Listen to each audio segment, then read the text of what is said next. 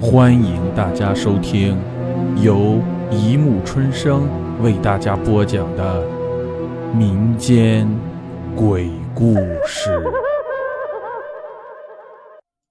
第二百七十九集《爱人的诅咒三》。你你有什么事？我先开口问。您您是陈红先生对吧？他开口的确吓了我一跳，因为那个声音就好像是摩擦老树皮一样。是的，你你是，我有些紧张，但是我却不能判断紧张的理由。您您可以叫我小小燕。哦，好的，我点点头。可可以允许我进门再谈吗？他望向屋内。哦，当然，我没有疑虑的回答，顺手将门完全敞开，让他走进屋内。然后我便为他端来了一杯热牛奶，我觉得他需要。谢谢谢，他抿嘴一笑。请问你找我什么事？我迫不及待地问道。他喝了一口牛奶，让喉咙润了润。不不好意思，在这之前，我想问您一件事情，可以吧？他喝过牛奶后，可以明显的感觉到声音有所改变。呃，当然，请问。我很绅士地端坐着。这段时间您看见过丙没？他的嘴唇有些颤抖，眼睛死死地盯着我。我想知道你说的时间范围是，大概就这两个月。哦，是的，我见过，差不多一个月前我曾见过他。恕我冒昧，请问你与他的关系是？我试探地问道。我是他妻子。当他说出这句话时，我的内心的确震荡了许久。妻子？哦，不好意思。我我一直没有听说过他有妻子，这不能怪您。确切的说，我们还没有结婚，因为他在婚礼现场失踪了。眼前的女人的声音已经恢复如初，声音的质感有了一丝活力。请问是什么时候？我迫切地问道。二十天前，他紧紧地咬住了自己的嘴唇。那是在我们见面之后吧？我仰头回忆，应该是。我本来并不是指望从您的口中得知他的下落，我来找您的原因是想知道您认为他可能去的地方。他的话语有些悲凉，只是这一下倒把我问倒了，因为我实在想不出我这位很少谋面的朋友会在哪。啊，对不起，看来我帮不了你，我实在想不到他会在哪里。是吗？啊，好的，打扰你了。他眼里流露出失望，眼眶也开始湿润了。不过我可以帮你去寻找，只要你不会嫌我碍手碍脚。当然可以，真是太感谢您了。他向我做了一个揖，啊，不用太客气。我回应道。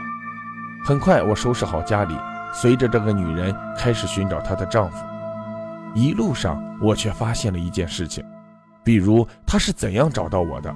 为什么并没有介绍过她有一位即将结婚的女人？但是我很快忘掉了自己的疑虑。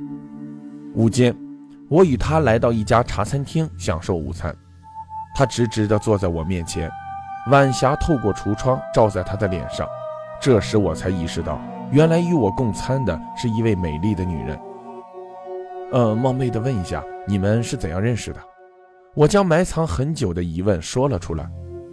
这个，他有些吞吐。哦，如果不方便，那就算了。我微笑着。嗯，不是。我是有些难以启齿，准确的说，他是我的姐夫。什么？我以为他在说笑，可当我看见他严肃的面孔时，便确定他说的是实话。他在半年前与我姐姐结婚了，但是不幸的是，姐姐被歹人杀害了。从那以后，我便看见一个幸福的男人跌进谷底的样子，他根本无法摆脱自己的悲痛。于是我决定安慰这个男人。在一个月前，我提出了结婚，但是我知道他并没有接受我，因为他很果断地拒绝了。他的拒绝让我看见了这个男人的魅力，因为他是那样的专一，那样的忧郁，似乎上天在和这位情种开玩笑一般。为什么要如此的折磨他？我以为他会一直这样下去，可是，一件奇怪的事情发生了，他居然向我求婚了。我没有一丝犹豫地答应了他。当然，我是事后才感觉到事情蹊跷的。他在结婚的头一天神秘的失踪了，从那时候起，我再也没有见过他。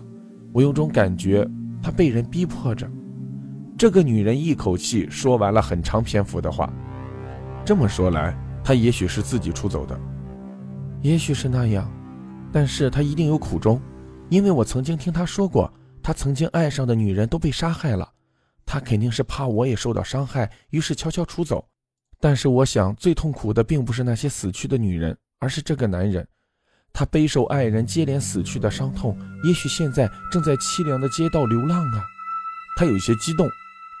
我以为我们可以到那些被杀害的女人家中去看看，也许他一直处于强烈的自责当中，于是整日的徘徊在他们的周围。可是我并不知道那些死去女人的住址，就连那些女人是谁我都不清楚。他陷入了彷徨。这个我有办法，我很确定自己有这个能力。真的吗？他的眼里闪出激动的光。我拿出手机拨打了一个电话，不到一会儿，对方接了电话。喂，黄忠吧？听到对方接了电话，我先说：“哎，是你啊，什么事儿？”听得出他正在忙碌着。请你吃饭可以不？我大笑。你小子会请我吃饭？快说什么事？我现在真的很忙。我想知道这段时间是不是有很多未婚女人被杀害。我变得很严肃。这个你都知道，好吧？是的，从一年前开始，已经是第五个了。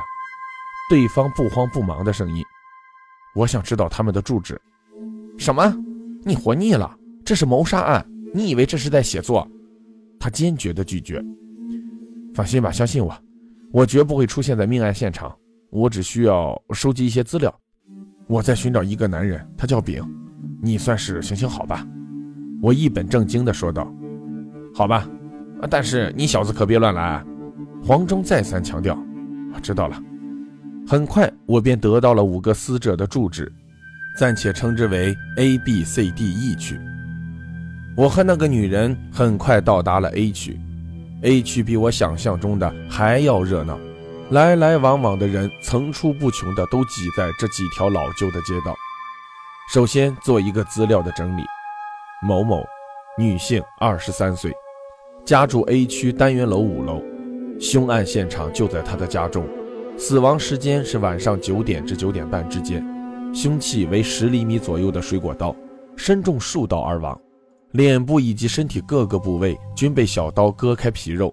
现场发现凶器，凶手很是残忍，但是很冷静，屋内没有留下任何证据，包括指纹，所以成为了谜案。好了。